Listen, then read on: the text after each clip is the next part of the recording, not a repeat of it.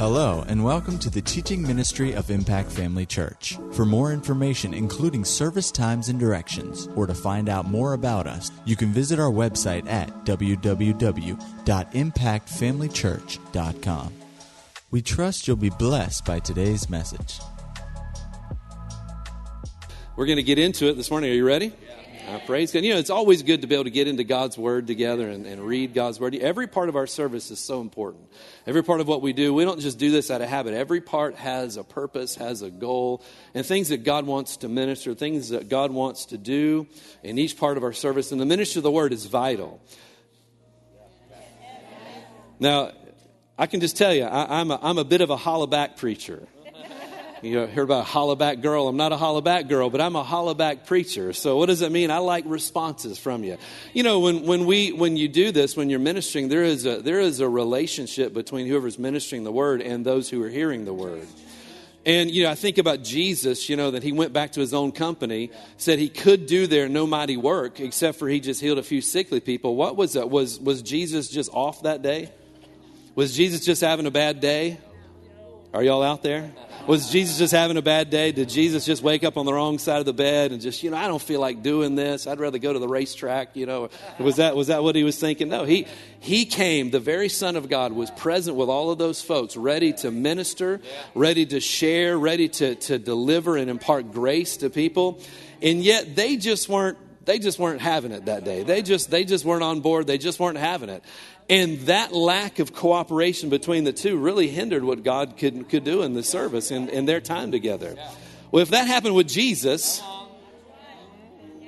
how many think that might happen here today? Or anytime we come together? So I just encourage you. I know it's Father's Day. I know we're, we're it's kind of a half holiday. You know, we're going to have a service off tonight. Some have driven from a long ways or traveled from across the country, and you might be a little tired, but don't miss out on what God has for you. I believe God has something good for you today. You know, if your heart is open, you can read a simple scripture and it can absolutely set you free. Just a little bit of truth, just a little bit of truth in your life can absolutely change everything about you, right? And really, it, that, that power is available to everybody, but the people who are changed are the ones who latch hold of it and grab it, right? And run with it. So I just encourage you, don't be sleepy today, but but let the Spirit of God minister to you. And sometimes we got to shake ourselves, right? I don't have to do that. Sometimes I have to shake myself and my, myself, myself, you know.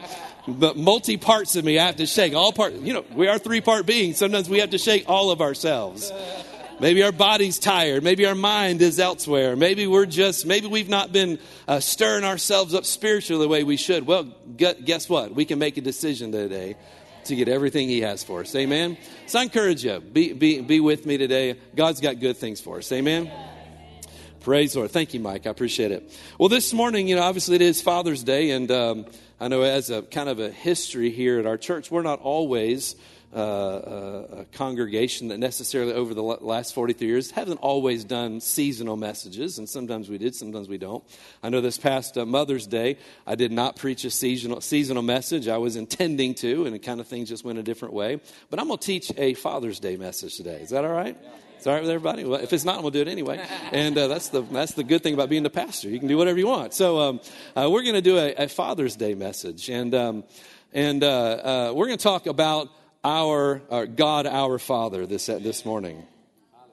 Um, you know, I was just uh, thinking about this before we kind of got started, and, and uh, you know, God, our Father. You know, most people don't really have a revelation of God as their Father you know, you have a large section of, of, culture, society that really doesn't think much about God at all. He's never in their thoughts, they, and many even question his existence. Of course, if they're if they're honest with themselves, they will know on the inside that there's more.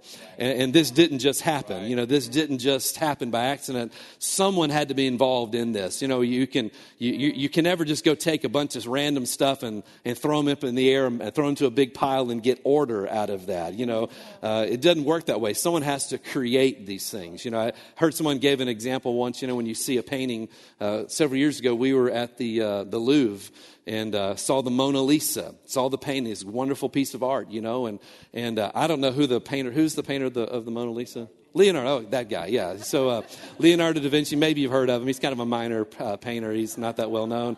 I didn't know him, but anyway, I did. I just forgot. But um, you know, you got there and you see the painting, you know that that it didn't just happen on its own.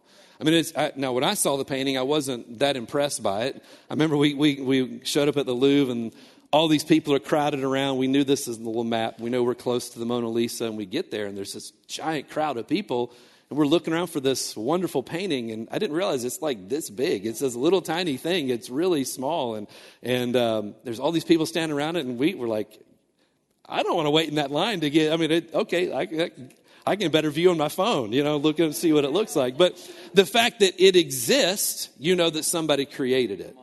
And so, you know, the people who say I don't believe in God, they're really just lying to themselves. They're just deceiving themselves because all of this is proof that somebody had to create it, right? The chair you're sitting in, you know somebody made it because it's there. And so the fact that we're here, you know that someone created it and created these things, and his name is God. And so for those folks, you know, we just pray for them that, that, that the, the blindness that the enemy's placed in their life would be removed. That's really what it is. It's blindness. It really doesn't make any sense to believe that. So you have that section of culture, but then you have many others that they see God as this kind of uh, uh, domineering older gentleman, you know, that that's maybe has slightly bad attitude. You know, he's, he's kind of grumpy. He's the ancient of days. He's really old, you know, and, and had this kind of bad attitude. And several years ago, we, um, we were down at a pastor's friend for an RMAI uh, meeting in Apopka, which is near Orlando. And uh, this is Reverend Daryl Morgan, been friends of our family for many years. And so uh, we, uh, uh I don't know if he's going to watch this or not, but anyway, uh, we went and we, we were kind of looking around their different uh, kids' rooms and classrooms. And we do this everywhere we go. We go and take pictures of things. And, and went to one of their, their children's church, and they had this beautiful mural on the wall, and just this amazing mural on the wall. And such a detail, had a bunch of them throughout the church. Well, this particular one was a depiction of Elijah and, and the Uh, and the, the prophets of Baal when he was the, the sacrifice that was being made. And so this image was painted, and, and of course, you know, Elijah is kind of gray haired and his hair's sticking straight up in the air, like, you know, like there's, he had a really bad hair day, and he had this super intense look on his face, and he's standing on the altar, and, and on his chest it says, When God speaks. It was painted, When God speaks. I'm thinking, it was kind of a scary picture. You know, it had a big giant fireball coming down, just this tornado of fire on, on, the, on the ground and hitting the altar. And, and he looked really concerned. And, and as fire isn't bad enough, you know, that, that you're in the middle of it, I don't think Elijah was standing on the altar when this happened. There was a sacrifice in the altar, but in this painting, Elijah was on the altar with the sacrifice. So this is even bigger miracle than we knew, right? And so he's on the altar and fire is coming down and it's burning it, and he's just standing there with this super panicked look on his face and, and there's lightning in the fire. I mean, if fire's not bad enough, there's lightning in the fire. And I just thought, first of all, if I'm a kid in this church, like, and it says when God speaks, I got to be honest, don't talk to me, you know, right? Like, like, because if that's what it looks like, a tornado, a lightning tornado of fire, I'll pass. You know, we, we judge the children of Israel when, when Moses came, down, you know, and, and they're like, you let God speak to you and then tell us what he said. We judge them. But if it looked like that, we would all be a, a little afraid, you know, and a little, a little, thank God that's not the case. But a lot of people have this idea of that's who God is. You know, several years ago, I remember when we used to do our uh, billboards here at the church. I don't know how long ago that was that we stopped that, but we started doing that, Eric, how long ago? Because Eric made most of those uh, 2006, really, that long ago. So we were putting billboards up around town. We had uh, different ones that said, you know, come grow with me, and, and uh, different, you know, building, the, the blueprint one that we made, different ones. How many remember those? I do want to show you, there was one that we never put up, and I think this was Mike Bauer's idea. And uh, we just didn't know if it would actually work. Eric made it for us, but you can put that up. Um, it was if you don't go to Impact, you don't know Jack. And so, um, we, you know, we, we, we, we thought that might not be the best billboard to represent the church, but they might not get what we mean because if you don't go to Impact, you probably don't know Jack. But, but, um, uh, so we had different billboards. We did, we did one that was the, the pastor, Pastor Anderson was the godfather. Who remembers that? It was kind of the outline. It would look like, we had all sorts of strange responses from that. We, you know, for some reason, I don't know why some people thought that it was Hitler on the on the billboard. I mean, know, that's not the best advertisement when and it wasn't good. So we had to take that one down. So I, we never did see the, the, the, the, silhouette, why that looked that way. But we had one that we ran, and it was called, said, God's not mad at you. And it's on our, it's our current website, which our website is being worked on. And it said, God is not mad at you. And, you know, we really didn't get a lot of responses uh, as far as personal responses, people talking to me about it from just random people, it was mostly church people that really had a major problem with, with this billboard. There were some folks that were really, really upset. How dare you put up a billboard that God's not mad at you? It's really sad, isn't it? But much of the Christian world uh, uh, believes, has this opinion of God as though he is fire, tornado of fire and lightning, a God of judgment, and, and, and, and just, he's just mean and he's mad at you all the time and always upset with you. And of course, you know, there is a, there are uh, sides or aspects to the personality of God and who he is. Uh, there is a judgment side. If you don't believe that, ask Sodom and Gomorrah, if you can find them, right? I mean, you know, there is a judgment side of God, and, and, and there, are, there are multiple uh, parts of Him, there are multiple aspects of His personality. But judgment and, and these things is not the primary uh, um, personality of God. His, his, his personality is not what He is to us, He is our Father.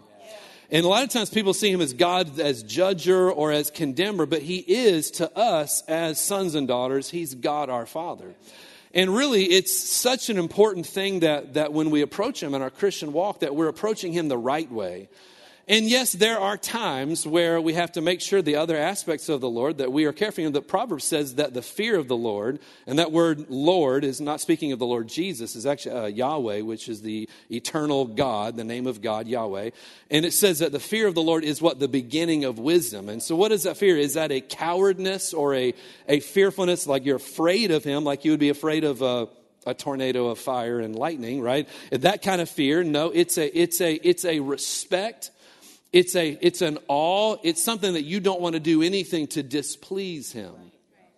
And the Bible says in multiple places that the fear of the Lord is the beginning of wisdom. So there is a part of, of a reverence and an awe in a in extreme respect and carefulness that's why it's important when we come together, we never treat our time together as just something just casual or ordinary or just, uh, whatever, I'm going to go to church and mark it off my list. No, we ought to approach our time together with Him because when, when we come, gather in His name, we know that He gathers with us. And so when we do that, we need to, out of fear of the Lord, respect of the Lord, of, out of a holy awe of Him, we ought to be very uh, uh, very cautious about those things and make sure we're responding the right way. But that's an aspect of it. But the, the fact that God is our Father is a major part of how we approach Him. Really, to a lot of areas, it's the difference between success or failure in our life is how we approach Him and how we see Him as God our Father.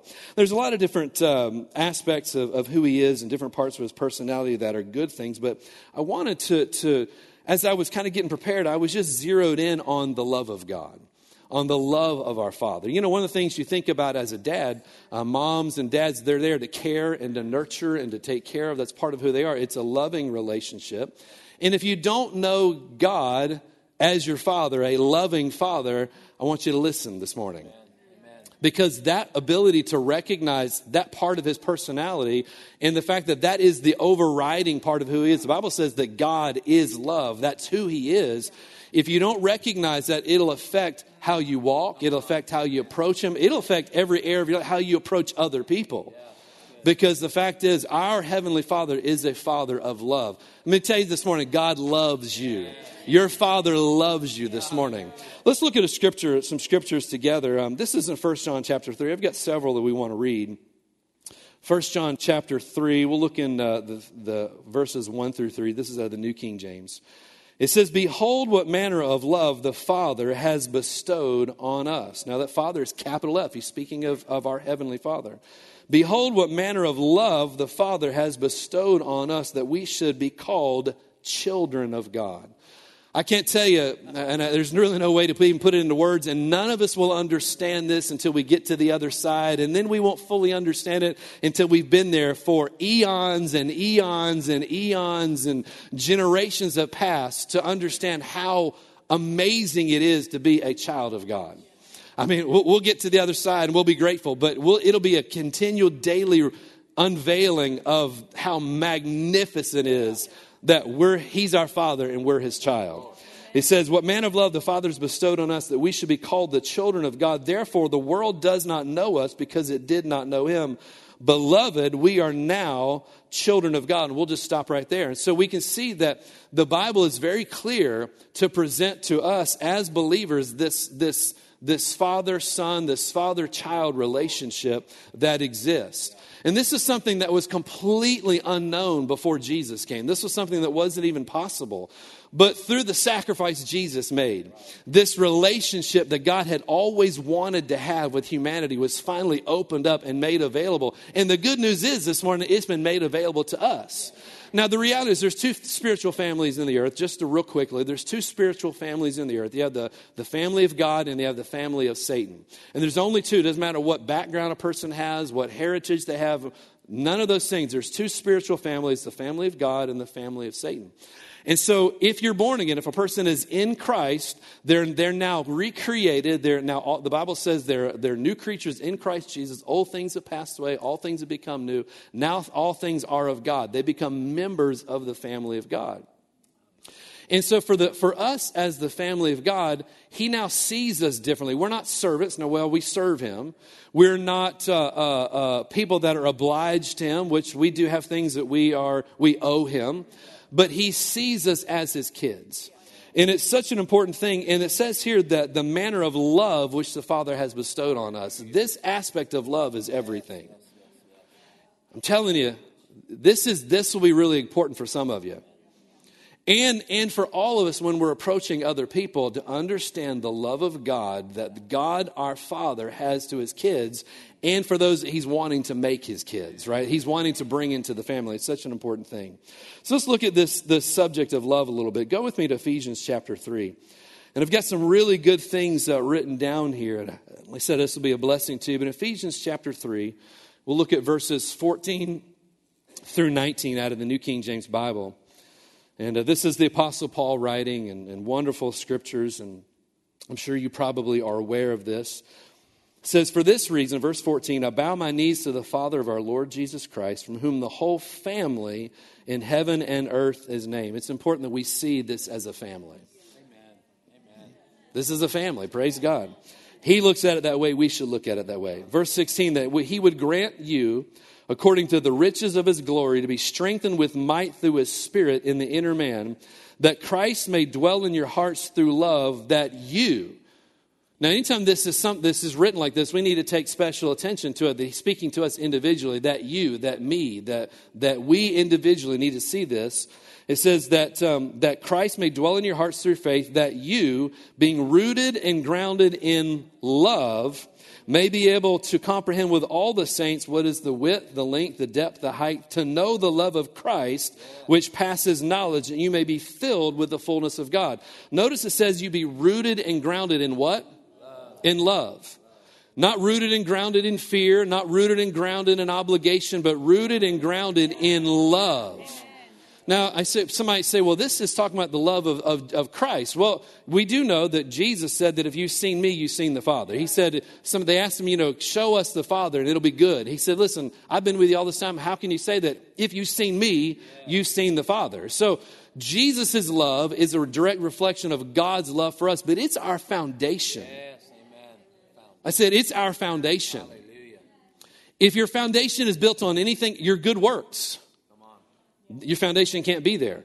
You can't work good enough, right? Our foundation is in Him. And then it opens up. It says, the love of God in verse 19, the love of Christ, which pass Christ, which passes knowledge, that you, that we, that me may be, may be filled with all the fullness of God.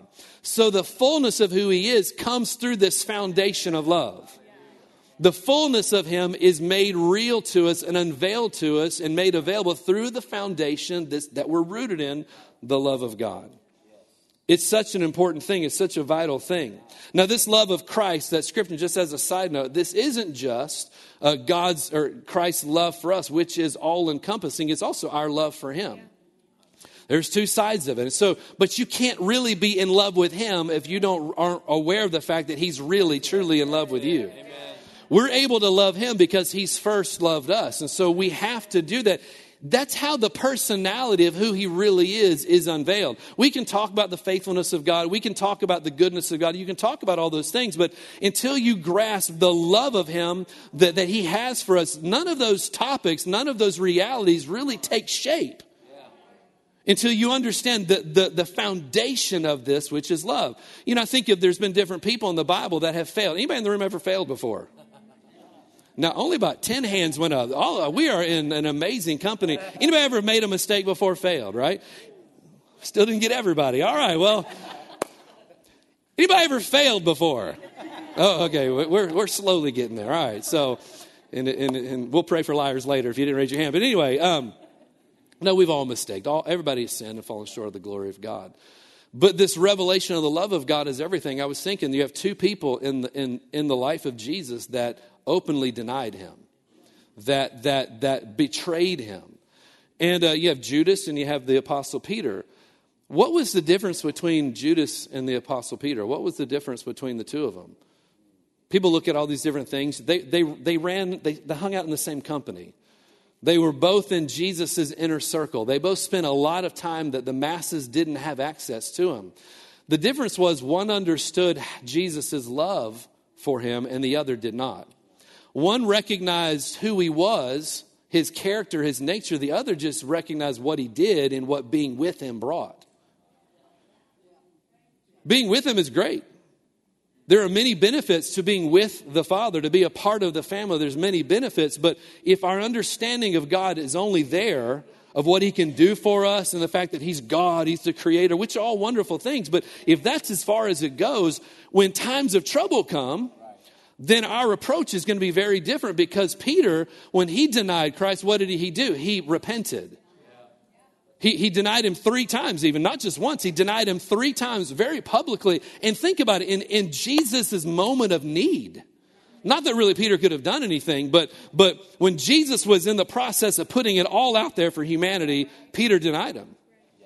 Well, what was the thing that caused him to, to be able to come back into fellowship and get things right? He was rooted and grounded in the love of his Father expressed through Jesus. He was rooted in that was his foundation. What was the problem with Judas? Judas just recognized Jesus was an amazing man. He obviously believed who he was. You do know G- Judas did believe who Jesus was. And he believed that he was a representation of the Father. And so he obviously had something there in him that, that recognized these things, but he never caught on to the fact that, that God loves me he was more interested in what he could get from him. That was in how good Jesus was and how, how faithful these, all these wonderful things. But his foundation wasn't in love. And so whenever he committed treason, of course, you know, he could have gotten, uh, Judas had been stealing for a long time. Judas had been taking money out of the, out of the money belt, out of, out of the pockets for quite a while, and he loved money, and so he, was, he had been taking things out. He could have gotten that fixed at any point along the way had he recognized the love of God, the love of his Father. Had he recognized that, he'd have said, you know, this, is, this isn't right. He just, he just saw Jesus as innocent blood and not the depiction of love that he was. And so our understanding of these things is very, very important. So it says here that, that, uh, that being this, what verse are we in? Yeah, that being rooted and grounded love, that you may know the love of Christ, which passes knowledge, and you may be filled with the fullness of God. Listen, our love for him is wonderful, but it starts with understanding his love for us. Amen? We'll look at uh, Colossians chapter 3, and, and these are such important things for us. In Colossians chapter 3, and uh, I'm reading some different commentators and, and uh, different ones about these, some of these words here. They're so good. But in Colossians 3, verse 12, it says, Therefore, as the elect of God, holy and beloved, Put on tender mercies, kindness, humility, meekness, long suffering. He goes on and talks. But I want to focus on the first part of this verse. He says, Therefore, as the elect of God, holy and beloved. Now, this word elect, uh, there's, it's, it's to, to be personally chosen by God. You can even see in each word that God's heart is being expressed in all of these words. The elect of God, the personally chosen of God. The word holy is, is one that in ancient times it carried the, uh, uh, the idea of awe, respect, and reverence for a holy place or a holy shrine. So we are the elect and holy. God sees us as holy. Talking to believers. Those who are members of the family of God, not the other family, but the family of God. He, God sees you and me as holy. I don't know about you, but I have to kind of take a step back and have to think about that a little bit. We know God is holy and we have awe and respect for Him. In a, in a holy, when we're gathered in His presence, it's a holy place. You know, God sees you as holy. We're specifically chosen, elect. He also sees you. Well, you don't know, Pastor Greg, the stuff I've been doing. God sees you for who He made you to be, right? He sees you through faith. He see, now there's the other side of repentance, and these are important things. But but God's view, His heart towards us, He is you are per- personally selected by Him, and He sees you as holy. It's an amazing thing. This one, one writer wrote this. He said, The use of this word in the New Testament, holy, tells us that once we came to Christ, the blood of Jesus separated us, consecrated us, and made us holy. He removed our past sins and threw them into the sea of forgetfulness, separating uh, our sins from us as far as the east is from the west. So when he sees you, I know about you, it bugs me when I find a believer, bump into a believer says, Well, I'm just a sinner. It bothers me. It, it, it, gets under my skin. No, you were a sinner, but you're now a child of God. God calls you holy. It's been separated. That's how he sees you. But then the next word is beloved. He, you, he sees you, you're the elect of God. You're the holy of God, but you're also the beloved of God. It's an amazing word. That word there is, it comes from the word agape, which is the Greek word for love. And the tense in this is really, really important. This, this means that God has loved us in the past, He still loves us in the present, and He will always love us in the future. I'm going to say that again. It, it, the tense means everything, and it, it says that He's loved us in the past, He still loves us in the present, and He'll always love us in the future. I don't know about you, that blesses me. It blesses me that, that I am the elect, I am the holy, but I'm also the beloved of God. See, these things are important because it, it affects how you approach Him, it affects your approach to the Father. Everybody say, I'm beloved. And it's not a word we use today, but I am, I am the beloved of God. Yes, you know, sin is a thing, and we've talked about repentance here as a church for, and it's important that we repent. You know, that the, the, the current grace message, I call it the greasy grace message, you know, it's not a good thing. That all sins are forgiven doesn't matter. No, it matters how we live. There's that side of God that's important. But the basis always goes back to when you do make a mistake, you can then get it straight. Why? Because He loves you. He always has, He does, and He always will. It's an amazing thing. I said it's an amazing thing. Go to uh, John 3.16. We said that word beloved is part of the, the word agape. John 3.16, you may have heard this one before. Says, For God so what? Loved the world that he gave his only begotten son. This even applies to people who are outside of the family of God. There is such love that's there. God loved the world that he gave his only begotten son. Like I said, that word agape, love here in, in first or in, in John three sixteen is the word uh, for just simply love, and it is the the God kind of love. Another writer said this about this. He said the word agape reflects what I call a high level love. For there is no higher, finer, more excellent love than agape love. I'm so glad this has been extended towards me. There's no higher than this. It says, in fact, the word agape is filled with so much deep emotion and meaning that is one of the most difficult words to translate in the New Testament. Trying to explain this word has baffled translators for centuries. Centuries. Nevertheless, I'm going to try to clarify the meaning of this powerful word. And I just read that part because I want you to see. You sometimes you got to dig a little deeper. But to, to get the full depth of what something means. This is how God sees you. He says agape occurs when an individual sees, recognizes, understands, or appreciates the value of an object or person, causing the viewer to behold this object or person in great esteem, awe, admiration, wonder, and sincere appreciation. We're talking about the love of God, the love of our Father towards us. Remember, that's our foundation. I'll read that again. It, it, it's when the viewer is talking about God, when he's looking at us, our Father looking at us, beholds us with great esteem, awe, admiration, wonder, and sincere appreciation. We don't really fully understand how God looks at us. I don't know about you. I've been times in my life where my viewpoint of, of God I know he's my father, but I really feel like he's tolerating me. Right, right. Anybody been there before? It's me again, Lord. Right? You know, like, oh, it, oh, it's me again. I'm sorry. You want to back in the room, like, you know, like, oh, hey, God. No, that's not his view of us at all.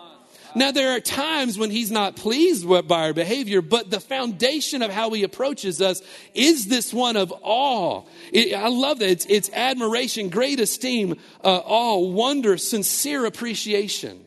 That's how God views you and me. It's Father's Day, and our Father looks at us that way today. I'm telling you, this will change how you approach Him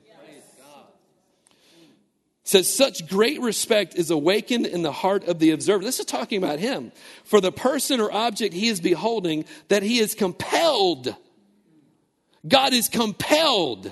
Our father is compelled. Driven. Can't help himself but to love us. In fact his love for that person or object is so strong that it's irresistible I mean, understanding the love of God, that's why it's our foundation. Had Judas just known that he was irresistible to his father, he was irresistible to Jesus, that even in the midst of stealing for all of those years, I wonder, I, I, I just wonder, what if Judas, Judas, after he had actually turned him over, and, and told him where to find Jesus. What if, what if he had run up to him as they're taking away and said, I'm, I am so dumb and I'm so sorry. What if he had done that? We don't know. The reality is, Peter basically did the same thing. He basically, by denying him, basically did the same thing, yet he, he ran back. Why? His foundation was one of love. He knew that the Father loved him. It wasn't just mean God, just, just judgmental God, which, like I said, there's an aspect of the judgment of God, but but our foundation, the beginning, is God loves us. Let's look at another verse. Is that all right? This is Ephesians chapter 2. I've, I've, I've looked at this a, a little bit here lately. You've probably heard this verse. Steve referenced it again last week. Ephesians 2.10. This is out of the New King James. For we are his workmanship, created in Christ Jesus for good works. Now, these are not works unto salvation. You can't earn it. But these are works resulting from salvation. When you come to know Him, He has good things for you to do, right? And it says that uh, these are things that uh, were created in Christ Jesus for good works, which God prepared beforehand that what we should walk in them.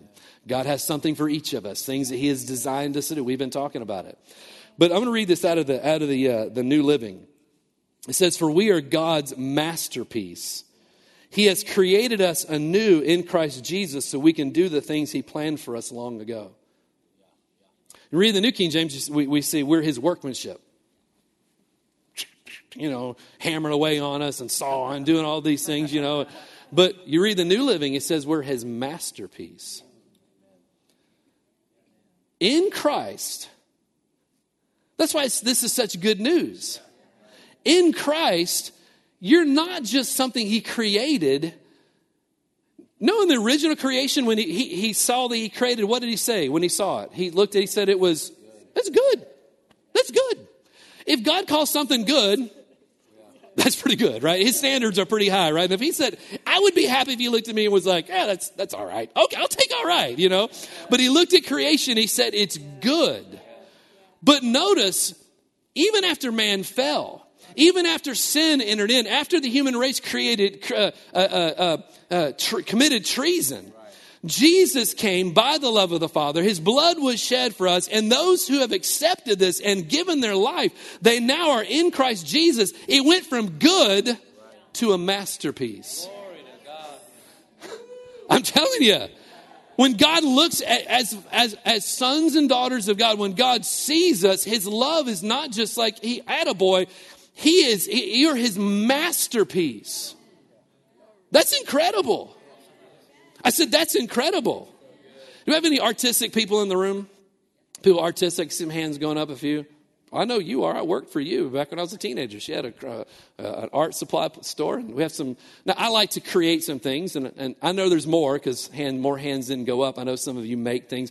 I, Drew and I were talking recently. He's taken over doing. Um, he's doing all the the graphics for the youth department. He's actually done our our, uh, our, our usual current running welcome goodbye slide, doing a great job. So he and I have been talking about some of these things. He said, you know, I'm making this stuff, and, and when you're looking at, as you're making stuff, you just keep going back to it and, and looking at it over and over and over again. If you ever draw something, paint, paint something that you're creating, it gets your attention. And, and you, you just kind of get, for lack of a better word, you kind of get obsessed about it, right? You just can't keep your eyes off of it. And when you do something that's really good, some of your work you do, you're like, yeah, that was a that was a learning project. Then others, you that, those I'll delete or get rid of. But the ones I do are really, you put that on Instagram. You're like, oh, oh, look what I did. You know, and you feel like it's something really good. You want to show it off. Well, God, as the ultimate creator, created this whole thing, and when He was done, He looked at it and He He said, "This is this is this is my masterpiece."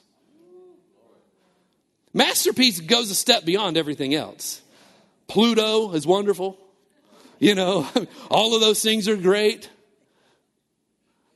Is Pluto even a planet anymore? I went, poor Pluto. We don't even know what happens to Pluto. It was a planet, now it's not a planet. Poor Pluto. Let's pray for Pluto. Um, all of these things, new campaign, pray for Pluto. All right, so I'm going to run for president with that, uh, that, uh, that platform. I'm going to pray, pray for Pluto. We can bring it back into the fold. But um, all these things he created were wonderful, but this says we're his masterpiece. So it, God is, it carry, that carries the idea he can't take his eyes off of you. He's not just God, he's God your Father, and he is, in a good sense, obsessed with you. Why is this such a big deal? Because it affects everything about how you approach him. The Bible talks about, you know, entering into his presence to find help, you know, mercy and, and grace to help in time of need. How can you do that with to come boldly into the presence? How can you do that? You have to know that my Father loves me. You have to know that my Father is is it, not just He loves me, like the prodigal son or any issue. He's always looking my direction. One of the other guys comes up, you know, Michael the archangel, and he's he's trying to talk to the Father. He said, "Yeah, yeah, yeah, yeah I hear you. Yeah, yeah, go take care of that. He's just, he's looking at you. When it comes to meeting the needs that you have in your life, when, if it's, well, if, it, if, you, if you approach them based on what you deserve, you're never gonna, it's never going to work. But if you approach them on the fact that your father loves you, your father is consumed for you. Listen, I just want you to, to just take a step back on Father's Day. And let's not just look at God as creator, which he is, but, but on Father's Day, recognize he's your dad. You know, I, re- I realize it's kind of getting this together, you know, that not everybody has maybe the greatest example of a dad, naturally speaking. I certainly have, have, have not been perfect. I, I can't tell how many times I've had to apologize to my kids, you know, about stuff. And parents, that's a great thing to do, to apologize to your kids. I've had to say, listen, your dad was an idiot, you know, and uh, I apologize. Don't be like your dad, you know. There, take the good things, don't do that. You know, we've, we've, we've all been there before. But you know, realize that sometimes people have grown up in ways maybe a dad wasn't present or a bad example of a father, and, and we're not, you know, we're not trying to be judgmental. You know, people are dealing with stuff. But a lot of times it can affect how you approach God. It can affect your approach to Him.